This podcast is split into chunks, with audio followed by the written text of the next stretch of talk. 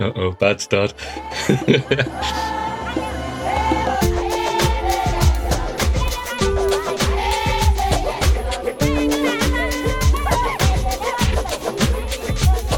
Welcome to episode 5 of the African Photography Safaris podcast with me, Khalil Zaib, and Alan Hewitt. We're both professional photographers with a particular interest in wildlife and conservation, and I'm a filmmaker. Together, we also run photo safaris in Africa, and I think we'd both agree that part of our hearts will always be in Africa. Previous episodes are available via our AfricanPhotographySafaris.com website and also on podcast providers Amazon Music, Spotify, Audible, Apple, and Google Podcasts. On this podcast, we chat about what it's like to be on a photo safari and run through useful things to know, interesting topics, and a few of our favourite moments. We often broaden out into more general photography topics too. Also, up on the website are any photos or videos that relate to what we're talking about during the podcast and any other links like the books we review. Alan's going to talk about his recent photography safaris in Botswana and South Africa, and we've got some fantastic questions to the podcast. We're also going to talk about AI, artificial intelligence, and its role and effect in photography. But before we get to any of that, we have to talk about August 2024. Wild at Matikogo, the Great Migration. Yes, we are now taking bookings for this fantastic wildlife photography safari based in the Lemek Conservancy. Lemek Conservancy is one of the private conservancies of the Masai Mara. Well, we already have bookings actually, but we still have good availability, and it's looking like we may also be putting on an extra date running straight after the current trip. This photography safari is based at Matikogo. This camp belongs to our wonderful friend Moses, who we've known and worked with since 2012. It's always been a great Big Five experience with so much more in there too. Far too many species to mention, really. Anyway, more information on the AfricanPhotographySafaris.com website. It's also worth mentioning that this photo safari, although it's in the Greater Masai Mara ecosystem, it's not based in the National Reserve. We up the game a bit, apologies for the pun. Instead of basing our safaris in the National Reserve, we're in the very low tourist density private conservancies. We talk about the differences a fair bit in a previous podcast episode, so go and seek out the back catalogue to listen to that. As Alan said, we're now taking bookings via our website, AfricanPhotographySafaris.com. So, Alan, you've just returned from the magnificent continent after leading a couple of back to back trips for Penda Photo Tours, a company we do a lot of work with. I've led a Gorillas and Chimps photo trip to Uganda with them, and I know I was getting all jealous in the last episode because you were off to Southern Africa with Penda. How was it? Absolutely epic. Uh, week one, we were in Timbavati, which is a private reserve and part of the Greater Kruger, uh, and a private lodge called Kia Kia, which is part of Umlani Camp. I had a lovely group of photographers, so hello again and thank you to Derek, Annette, Christine, and last but absolutely not least, the man himself, Don. Brief highlights are difficult as there was so much, lots and lots of elephants, and, and it was incredible how many elephants actually. Every morning and evening, I think, with very young calves and juveniles, um, we had one evening with five white rhino at once and later a lone male. Also, a fantastic female leopard sighting in a tree with a huge male impala prey. You know, it, it never ceases to amaze me how they haul those huge prey animals high up into trees. An adult female leopard weighs in, you know, around 45 kilos um, at the most, and the male impala can weigh in at around 75 kilos. To be able to haul that across terrain um, where the kill is made that's one thing. But then to climb vertically up a tree and then along a branch, it's quite an incredible feat of strength. Our first sighting was a very poor sky, but the next morning she was still there and we had much better light and background blue sky as well. So we also enjoyed an evening with a male lion who pretty much roared constantly for a full minute while rolling around in some buffalo. Sounds awesome. Although I do wonder why a lion would roll around in but uh, there we go. Going back to the leopards, I remember in part uh, Mara North one year, we came across a male leopard who had hauled a massive eland calf up a tree. Eland are the largest antelopes in the world, and they're absolutely enormous. And even a baby was easily bigger than him. Pretty incredible. Yeah, it's incredible to see how quickly a leopard can climb a vertical tree trunk even without prey. Uh, also, lots and lots of giraffes, as usual, complete with red billed oxpeckers. On our last drive, we were treated to a pack of wild dogs. It's only the third time that I've seen wild dogs, and on this occasion, it's probably the closest that I've been to them. As we know, it's a very difficult animal to find. They're very fast, challenging to photograph as they move through the bush with such speed.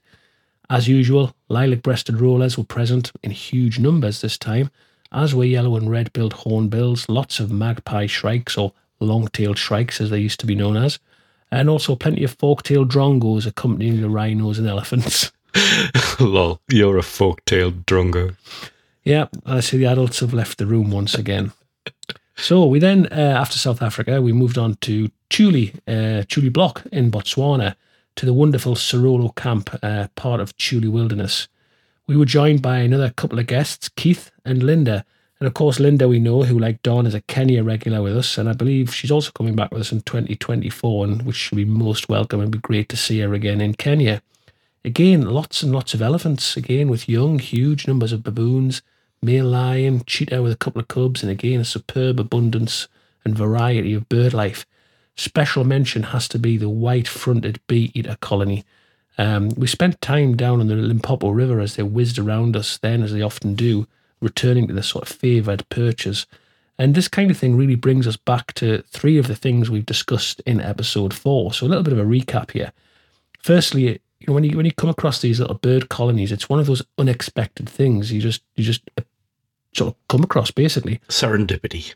Absolutely, yeah. You know, we talked about the vultures and the Mara Triangle in in the last um, podcast, and of course, it isn't a big five or a not a cheetah or a giraffe. It's not megafauna, but it absolutely one hundred percent provides a wonderful photographic opportunity.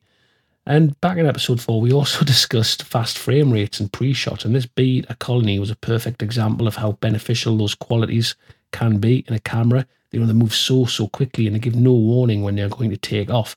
And again, thirdly, it was also a great example of the advantage of using a monopod. You know, keeping the camera and lens in place, waiting for some action without having to strain the arms. Speaking of monopods, I hear you've been replaced. Yes, I have. Uh, a little bit more on that later. Um, a, that's a long story. we'll go into that in a while. Yeah, um, trying to get takeoff shots of a perched bee eater uh, is a lot easier on the arms when you can balance your long, heavy lens on a monopod.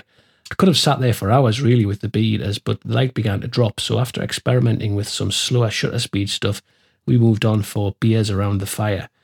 Uh, other bird life, grey go away birds, very, very loud and noisy around camp, which are beautiful. Go, go away. yeah, and also lots of Rüppell's starlings, also in huge abundance, as were Corey's bustard, which is a, the national bird of Botswana. Busted. Massive bustard. Bat-eared fox is also another notable mention. Now, we've seen these in the Mara quite a bit, um, but they've always been exceptionally skittish. But in Botswana and Tuli Block, we had one that just lay asleep in front of a bush right in front of us for ages. It, it just didn't move. It's a weird looking animal. It's called bat-eared fox, but really it should be a sort of entirely bat-faced fox anyway. Tuli has a wonderful and very varied landscape with some fantastic colours and foliage and rock formations, and it was very, very quiet too. We actually only saw one other vehicle and we saw it on two different occasions. And incidentally, I was so pleased I had the camera dust covers that we also chatted about in a previous episode. You know, we talked about dust in Kenya and South Africa, but Botswana was so very dry and breezy too. And, you know, I spent a fair amount of time cleaning quite a few cameras that week for those who didn't bring covers. So lesson learned when you're going to go to these places you really really need to do bring something to protect your cameras against the uh, dust especially when it's dry and windy um, two very very good highlights of the of week two in Tuli which stand out. Firstly the lions and the leopard and we were alerted to a potential predator activity by alarm calling in impala as we often are. And on locating the cause we found a lone lioness moving with clear purpose. I thought oh well it's not a leopard then. Um, well, we didn't think so at the time, but we then saw that she was following a female leopard when it shot out of the grass and up a tree with some incredible speed and agility. And we spent quite a while photographing her on a tree branch underneath the sort of dappled light from the tree canopy. Another lioness joined the first lion, which just kept the leopard on alert all the time. Second big moment, um, we headed towards a, a place called Eagle Rock, where the Motloutse River carves its way through Tuli and the river was actually a dry riverbed at this time, it being winter in the dry season. But we managed to photograph a herd of around 50, 60 elephants, probably even more, as they crossed in small groups, some with impala, baboons, giraffe, and wildebeest in the background. and some with the rocky features of the landscape, with sort of wonderful wildlife in the landscape context opportunity, which I which I really like so much. Photographically, it's a shame that we couldn't go further down onto the riverbed, but from our position, the elephants were right beneath us, digging into the sort of water table to get some uh, to drink, to get some water. So, two very, very good back to back trips again with a lovely group of photographers, some fantastic people to work with again. John, the tracker in Timbavati, and the legend that is Safari Elvis, Manasseh, a wonderful chef from Malawi. Uh, Joe, an absolute brilliant tracker. He found a male lion by following tracks for quite a while through very, very dense foliage and is hugely knowledgeable about the wildlife on his doorstep. Kennedy, he deserves another mention, a fantastic chef too at Serolo and Tuli Block chefs, as we know, they are an incredibly important part of a safari. Definitely. They are. so I look forward to next year when we head back to South Africa as Tim Timbavati again. This time we're going to be actually staying in Umlani camp rather than Kia Kia. And also back to Botswana's Tuli Block in Serolo. And also back to Botswana's Serolo camp in Tuli Block. So these are trips that I lead for Penda Photo Tours, and we also have some space and availability for these two, and also a trip in October to southern Tanzania. Excellent. I have a small amount of experience of Botswana in the Chobe River area. Loads and loads of elephants. It was fantastic. It's a really beautiful place. Uh, I was only there for a very short time, but I'd love to explore more of the country sometime.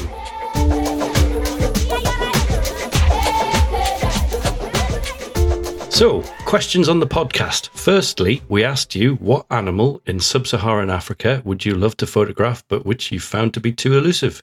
Kevin said pangolins. Well, technically, I have seen a pangolin, but I've never photographed it, which sounds a bit ominous.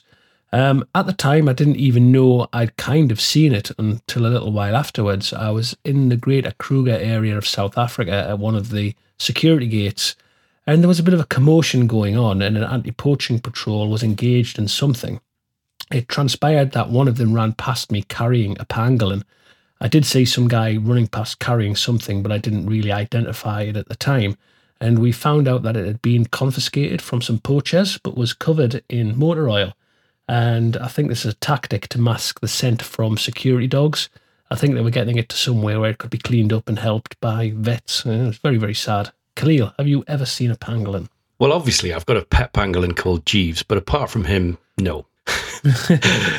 slightly tangential. Uh, seriously, though, it's really sad. The, the you know, the, the, one of the most trafficked animals. Unfortunately, it's the usual story: dodgy medicine, supposed food delicacies, and clothing like shoes and bags. I mean, can you imagine wearing a pair of shoes out of pangolin skin? It's just, ah, it's just crazy.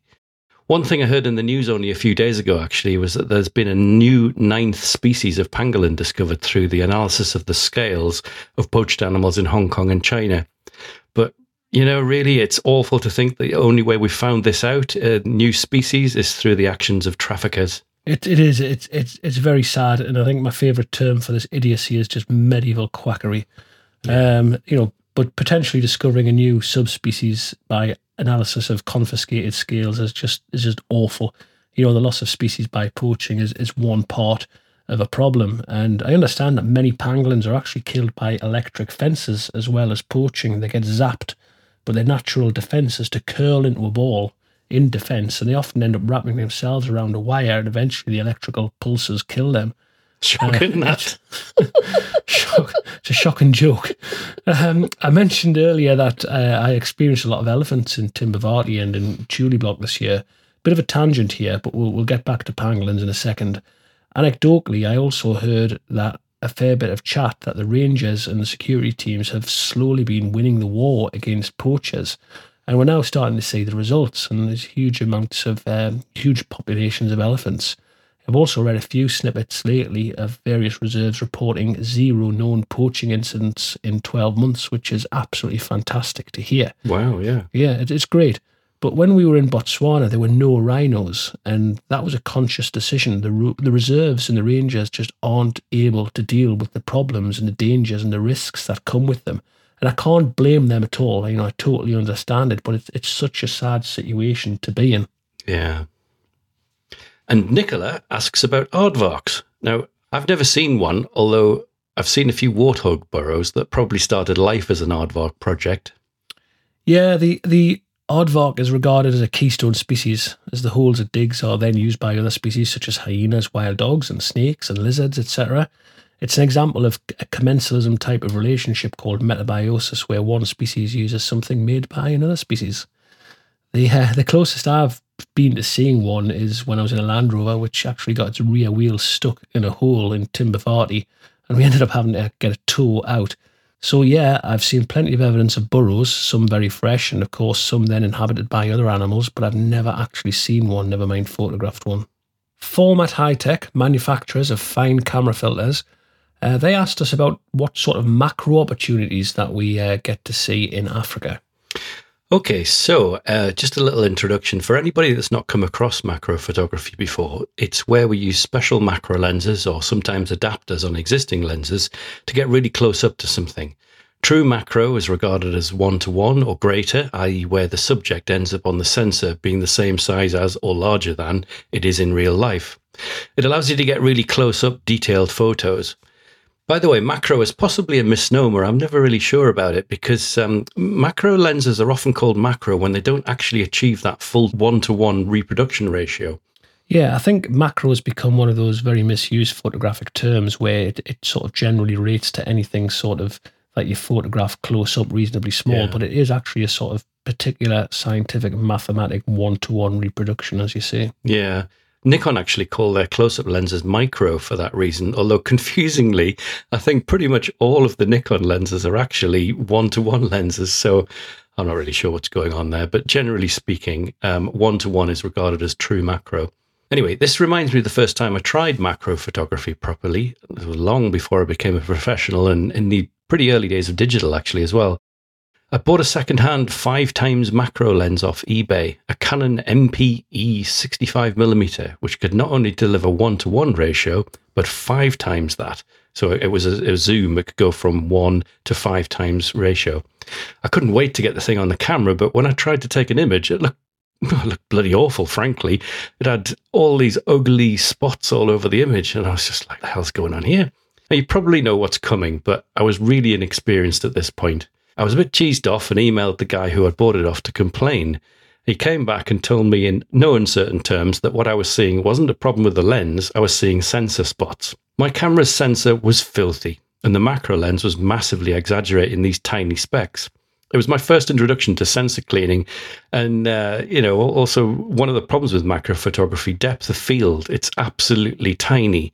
If you've ever tried it, it's it's trying to get stuff in focus. You get this tiny, tiny plane of focus, um, which is really difficult to deal with. So, in order to get enough depth of field, you need to stop the lens down a lot. So, narrow the aperture. And that not only cuts down a lot of the light, but exaggerates sensor spots. So, you may have come across this if you've done landscape photography with a bright sky and a narrow aperture. If your sensor isn't clean, the stop down lens will bring out all of those blemishes. Thankfully, pretty much all the cameras these days have automatic sensor cleaning, but that keeps it to a minimum.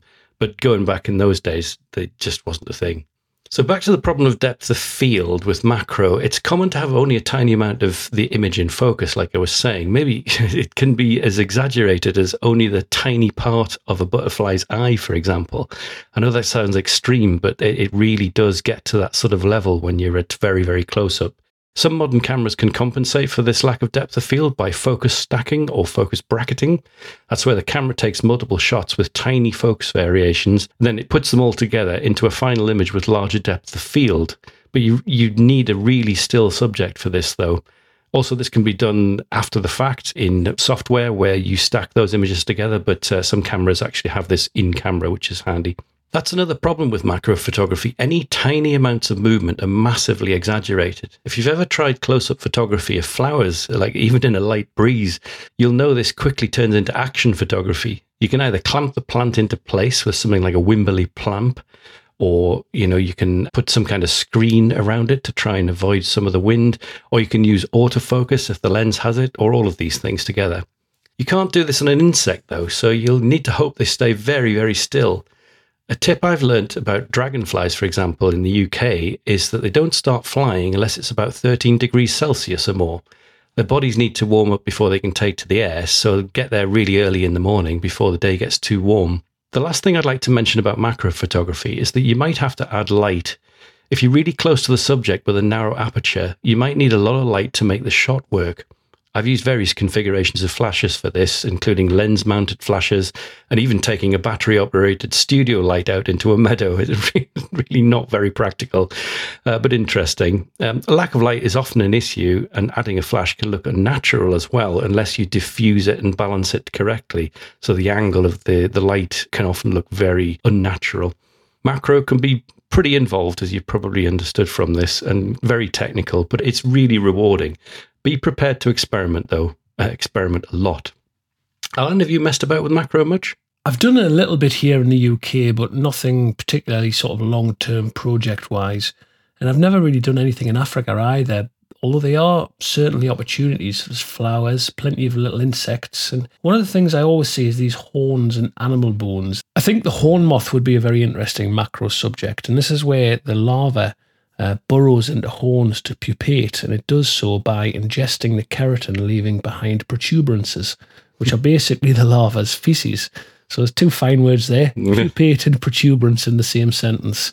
It's mainly deceased animals, but it has been seen on live horned animals, albeit very rarely. Protuberances. That sounds like it could be word of the podcast. As long as you add pupate.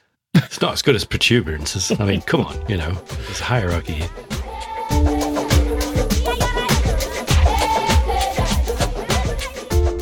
On to the book review. So, this episode's book review is going to be a bit different. So far on the podcast, we've pretty much looked at field guides, that sort of book. And this time, we've got a wildlife story. It isn't a novel, but it reads like one. It's called The Elephant Whisperer, a really gripping account of a conservationist called Lawrence Anthony, who set up a wildlife reserve called Thula Thula in South Africa.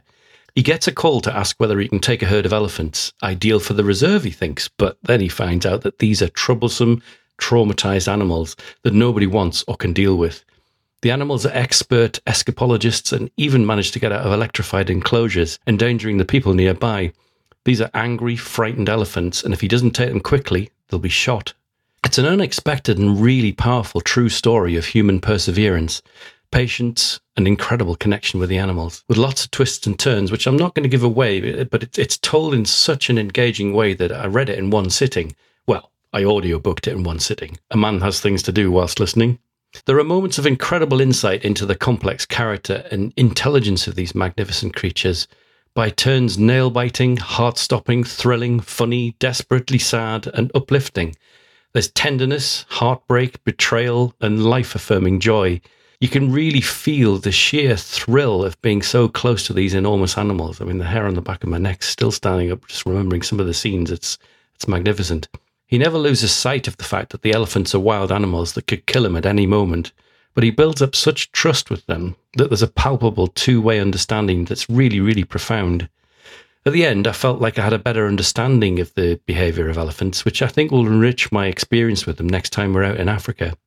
There's a link on the podcast page of our website to buy this book, for the audiobook, I couldn't find it on Audible in the UK. I think it maybe isn't licensed over here, but I eventually tracked it down on Audiobooks Now, a US service. It is an absolutely wonderful book, and it really sort of, for me, highlights the magnificent emotional intelligence that these elephants actually do have. Mm. Incidentally, the author, Lawrence Anthony, has Northumbrian blood. Uh, his grandfather was a miner in Berwick upon Tweed, which is just up the road from us. All right, I didn't know that. He was quite a character. Uh, unfortunately, died in 2012, and there's an incredibly touching scene in the epilogue of the book which underlines the connection he'd made with the elephants. I won't spoil it, so you'll have to read it to see what I mean. A notable mention should go to one of his other books called Babylon's Ark, which outlines how he stepped in to rescue the animals of Baghdad Zoo during the devastation of the Iraq War. That's going to be on my list now.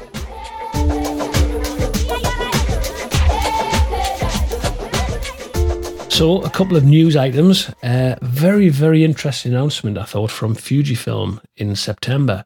The announcement of a 500mm prime lens is in development, but surprisingly, not for the X mount. It's for GFX. If you're not familiar with GFX, that is the medium format mount.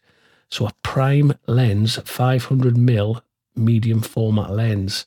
I've used some of the GFX cameras in Africa previously with the 250mm f4, um, and the 1.4 dedicated converter for the GFX system. So I'm really watching this with a lot of interest. Yeah, that is interesting. Uh, maybe you can bring one along next time.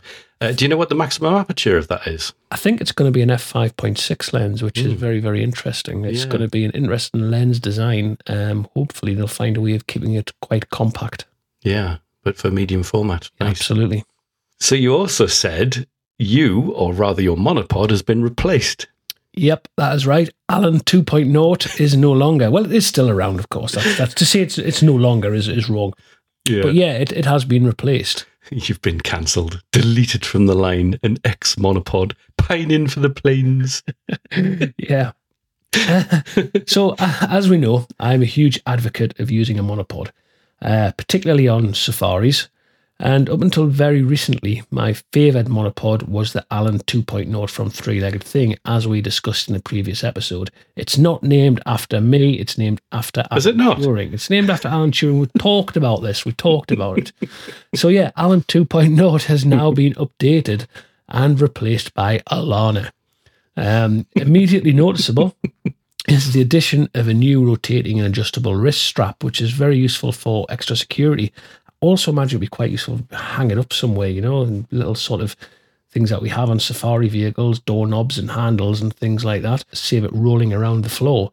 Uh, also gone is this tri-mount plate, which could be helpful for cable management in the past, but I think since the transition to full-size Type A HDMI, I feel if this feature is pretty much redundant as they don't actually fit like the micro HDMI did.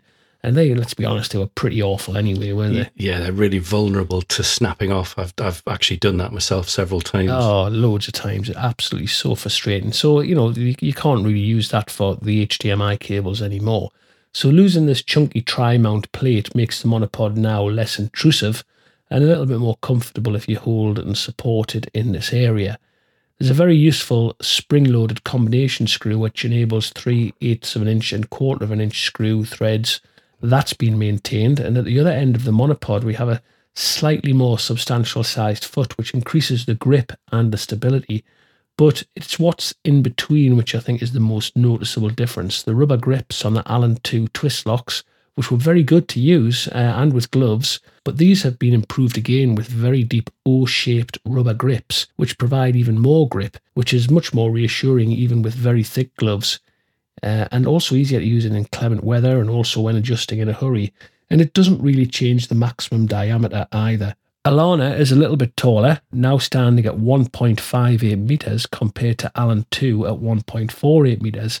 And this extra 10 centimetre comes at a cost of just 0.8 centimetres at the minimum height, which, you know, it's another winner. So let's have a look at some of the other specs apart from the uh, height difference.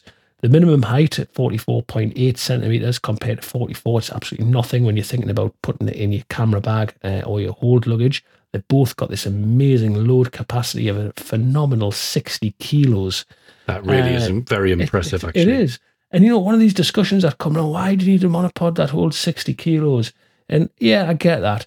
You're very, very unlikely to be putting 60 kilos of weight on a monopod. But what it does mean is that these twist locks are very, very strong and inspire a lot of confidence when you're actually using it. Mm. Yeah. Very solid.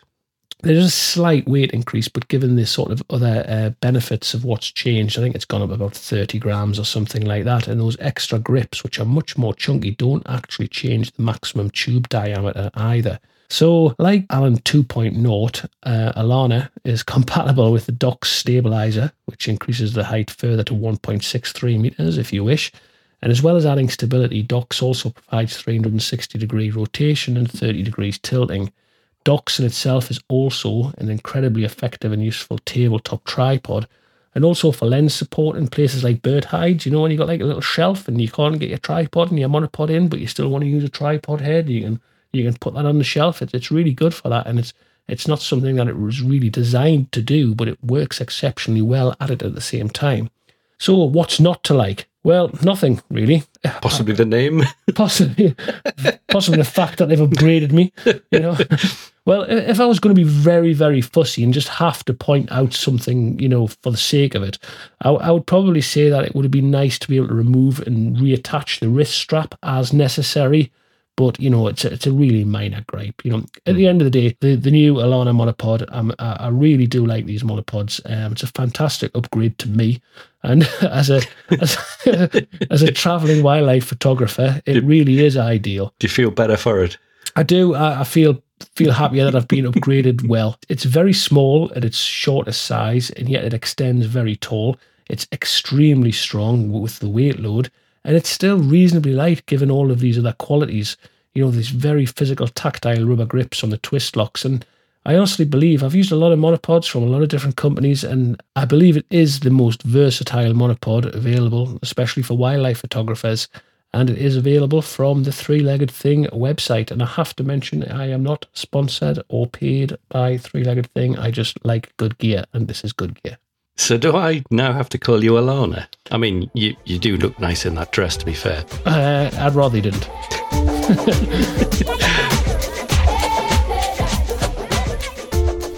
Now, onto something most of you will have heard of in the news. Uh, some of you may have played around with it or been affected by it AI, artificial intelligence. AI is a massively wide ranging topic encompassing well, everything from chatbots like ChatGPT and Bard to autonomous driving systems. Uh, it also covers a vast array of things like medical research, homework, playing chess, software engineering, Siri, Alexa, robotics, script writing, music, video, and image generation. It's working its way into every corner of life. I'm pretty much lost already. uh, yeah, you've lost me now. well, I, am I'm, I'm particularly interested in this field, um, although uh, minefield would probably be a more accurate way of describing it. It's very exciting, but anyway, um, yeah, what we're going to talk about today is how AI is affecting photographers now and what it might mean for the future, and maybe broadening it out a little bit as well. I mean, you can go to Midjourney, Night Cafe, or DALL-E and type in an English language sentence of what you want to see, and the AI tool spits out an image based on what you just typed. This can be anything from incredibly realistic people, and really, they they they are very very realistic. Uh, you know, animals, landscapes, whatever. But uh, you know, also down to the downright weird, abstract things, often with um, an unexpected number of fingers and arms that appear in strange places as well. Although they've definitely improved that recently. But would we want to do this as photographers? Well, you might not, but it raises some interesting questions like is there any point in even taking photos anymore if people can just generate them with AI? Well, I think yes. Crafting a photograph is incredibly satisfying, learning how to creatively affect how the shot looks very empowering and rewarding and of course as wildlife photographers the photography is just part of the whole experience and searching for a wild animal and spending time with it being out in the wild and experiencing the whole thing with all of your senses you can certainly easily create an image on Midjourney to your specification, but it won't be satisfying. That's my opinion anyway. It also won't quite look like the photos you take yourself. The technology isn't really that good yet, but it's improving at breakneck speed. Aside from the process of taking a photo, creating a photo, if you will, there's also the other side of photography editing. If you use Photoshop, you may have come across features like generative fill. When I first heard about this, I kind of held it in the same regard as I do sky replacement, something that's interesting, but, you know, ultimately totally pointless in the work I do. And then I did a drone photography job for somebody who's actually been on one of our safaris before. I know he also listens to the podcast. So, hi, Daryl. Daryl needed some shots of the solar panel array put on his company's roof. I duly flew around and got the shots, and then realized when I got back to the office, I'd made a schoolboy error. Daryl and I were still in the shot. Dope. So, Photoshop to the rescue, I managed to easily use the AI powered fill to paint over us. if voila, no Daryl and me. However, the type of photography I normally do is, is more based in realism. Whilst I have control over a lot of the creative parameters, it's unlikely I'd ever want to use the new generative fill.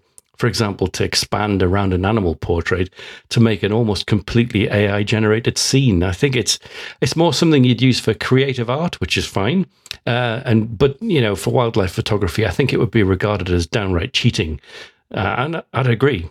What's more useful to somebody like me who uses Lightroom is that there are various features in the software that have now been enhanced by AI, like noise reduction or content aware removal for those sensor spots. In fact, wherever you look, software for almost everything is getting AI power ups. Right across the Adobe suite of apps, for example, Microsoft's Office, Google's Office apps, and so on. For example, you can give an AI a plain spreadsheet of numbers and ask it to make sense of the data and draw meaningful graphs. I mean, pretty amazing, really. We don't use AI to write these podcast scripts. Hopefully, we don't sound very robotic. But what we do do, which is very interesting, is we use some AI software to transcribe the recorded audio into something that I can then edit. Once we've recorded the audio, I run the whole thing through an app called Descript, which transcribes the text so I can edit, cut and paste, rearrange, chop out sections that didn't work or words we stumble over. Well, okay, more me than Alan, to be fair. That's true. That's definitely true. Yeah. most of most of it's me. um, also, the number of beers we've had through, throughout the whole recording increases the amount of editing needed proportionately. Towards the end. Yeah. Well, yeah. what like now? You mean? Yeah, yeah, yeah. yeah. I use this extensively in my film work too, which is quite interesting. So my, my latest documentary, um, it had 14 interviews and uh, tens and tens of hours of footage. To tame this huge and overwhelming amount of information, I used AI to transcribe the audio and collect together snippets from each interview so I could assemble them into a coherent order and delete anything that people had already said. And, and it, it just helped sort of um, put the whole thing together. The best thing about Descript is that it keeps the video alongside the audio, so you can cut and paste a paragraph of transcribed text from an interview, and the video gets cut and pasted along with it. Magic. So, what am I trying to say about AI here? Well, without AI, this would have taken me two or three times longer, or even more, or I'd have to have employed another person to help. You know, incredibly time consuming, these sort of things, and anything that helps is, is very, very welcome. Coming back to generative AI tools like ChatGPT, which is the most famous, there's a problem here. ChatGPT is a large language model. It scrapes billions of bits of text from all over the internet, all the things we humans have put up there, and scrunches it all up into a model that allows it to predict how a human would use language. Then it spits out sentences, and we say, wow. And it really can be genuinely useful. It also feels like it's truly intelligent. I had a half hour conversation with it about the current research in quantum computing, for example, which was pretty enlightening. That sounds absolutely thrilling. it's the sort of thing I spend my evenings doing. yeah, okay. You find a club or something. Is, is that just me? Maybe I figured out more. I think so. Yeah, talking to chatbots. However, even though the output is extremely human like, it's not actually intelligent. That's a common misconception. It doesn't actually know anything as such. It just predicts what the next word should be in the sentence. It's just an incredibly sophisticated prediction engine based on enormous amounts of data. The problem is, who gave consent for all this text to be used in this way? And do the people who originally created the text that was scraped from blogs and internet websites and so on, do they have a recourse to say, hey, actually, that's my text? Similarly, Midjourney, Stable Diffusion, and DALL-E analyze hundreds of millions, billions even, of images from the internet and make models that are capable of outputting something that looks like a human made it, looks like a human took the photo. In fact, that's a real problem. Did you give permission for the AI model to scrape a copy of your image to put on its dataset? I bet you didn't. There are lawsuits against some of the major organizations behind these tools at the moment, and it's be interesting to see where they go. I don't think anybody knows what the right answer to this is yet, but you know, I have noticed that there are now clauses in stock libraries about permission for use in AI datasets. And video and filmmaking doesn't get off scot free either. Platforms like Runway are starting to create interesting AI generated video content. It's uh, it's pretty weird at the minute and often quite unsettling, but pretty amazing. Um, but it's it's either incredibly exciting or overwhelmingly scary, depending on your point of view, or maybe both at the same time. I can't quite make my mind up about that, to be honest. I used to be a software engineer, and last year I thought I'd see if I could write some code using an AI library to track people's faces in a video file. It was unbelievably easy. Presumably, the Chinese government's been rubbing its hands with glee for many years at these tracking developments. Interestingly, as well, um, with some more code that I wrote a bit later on, when ChatGPT came out, I actually used it to help me write the code. And that's what people have been doing for the last year now. And not only are there AI libraries out there to use as code, it's it's quite interesting. Uh, as you are writing software, you can actually link up with something like ChatGPT and say, "Well, here's my code. this is what I've written so far. It's not really working very quickly. Can you suggest a more efficient way of doing this? And within seconds, it just comes back and says, here's a better way of doing that, and here's why. That's it's just absolutely amazing. Also, if you've ever been on TikTok or Snapchat, you'll have seen that AI powered filters are absolutely ubiquitous, you know, with the video. So uh, the AI is here with us in so many aspects. So, where does this leave us as photographers? I've no idea. I've got no idea what you're on about. So I'm, I'm just going to go and get another beer while you continue to uh, rattle on about artificial intelligence and well, photography. I might add something later on, but for now, just just take yourself away. I'm, well, I'm going to have a beer as well before I rattle on and ramble. Ah, oh, yeah, that's better. Right, I'm re-lubricated. Believe it or not, even though it seems like the AI is everywhere already, I suspect we're only at the very beginning of AI's development. That's quite shocking to think about, but you know, it's really exploded over the last year, but it's bound to get more and more sophisticated as time goes by. I think as productivity enhancements to every part of our lives go, that's just likely to get more and more prevalent. I think it's undeniable that AI tools are going to get more and more complex and will do increasingly useful things for us. In fact, camera manufacturers are putting AI right into their cameras. Most of the latest models have some sort of AI powered autofocus, and you may already be using this without realizing it iPhones, for example, have had AI for years to take photos. You probably just never thought about it. They take multiple pictures when you press the button and use deep fusion to piece together the best bits from each photo into the final image. But what's the future of photography? I guess Alan still doesn't know. How on earth do you guess? More beer, Alan? I have actually got something to add in a bit. Don't okay. you worry. Okay.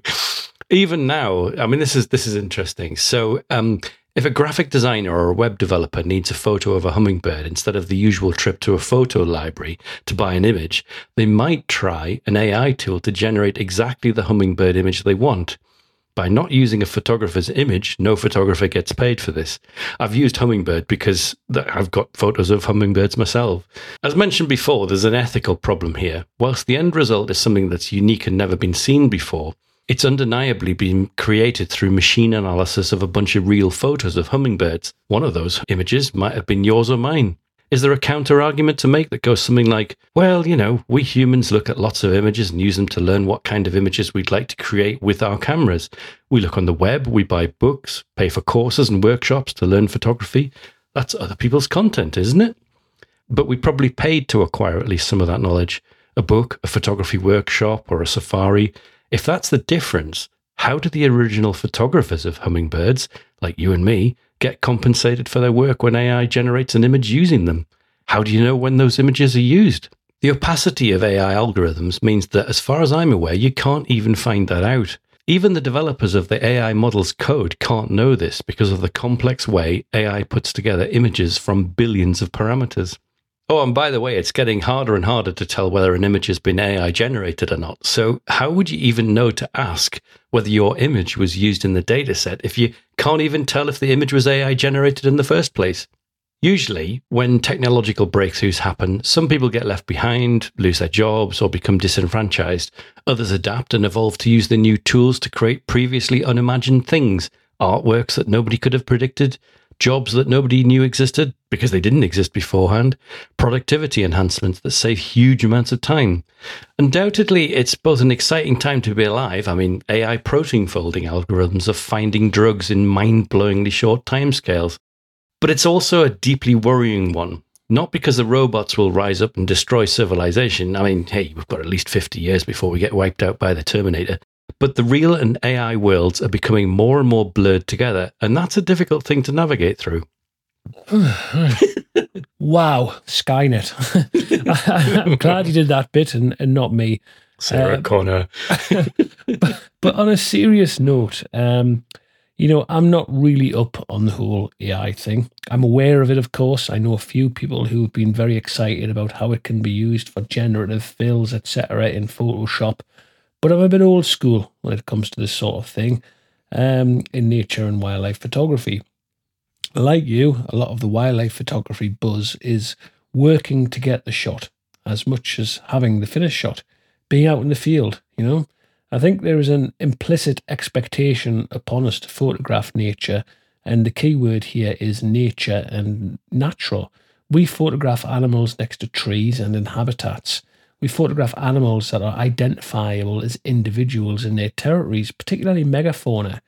And while I'm not averse to cloning out the odd rogue twig or something, you know, I don't do anything that would change the animal or misrepresent it in its habitat.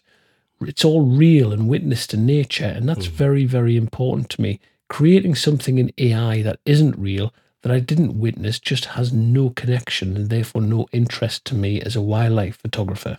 Yeah, I, I, I totally agree with that. Um, in, in in the context of wildlife photography, um, if you were to generate an entire scene of wildlife from AI, it's just an entirely different art form. It's not what we would think of as wildlife photography.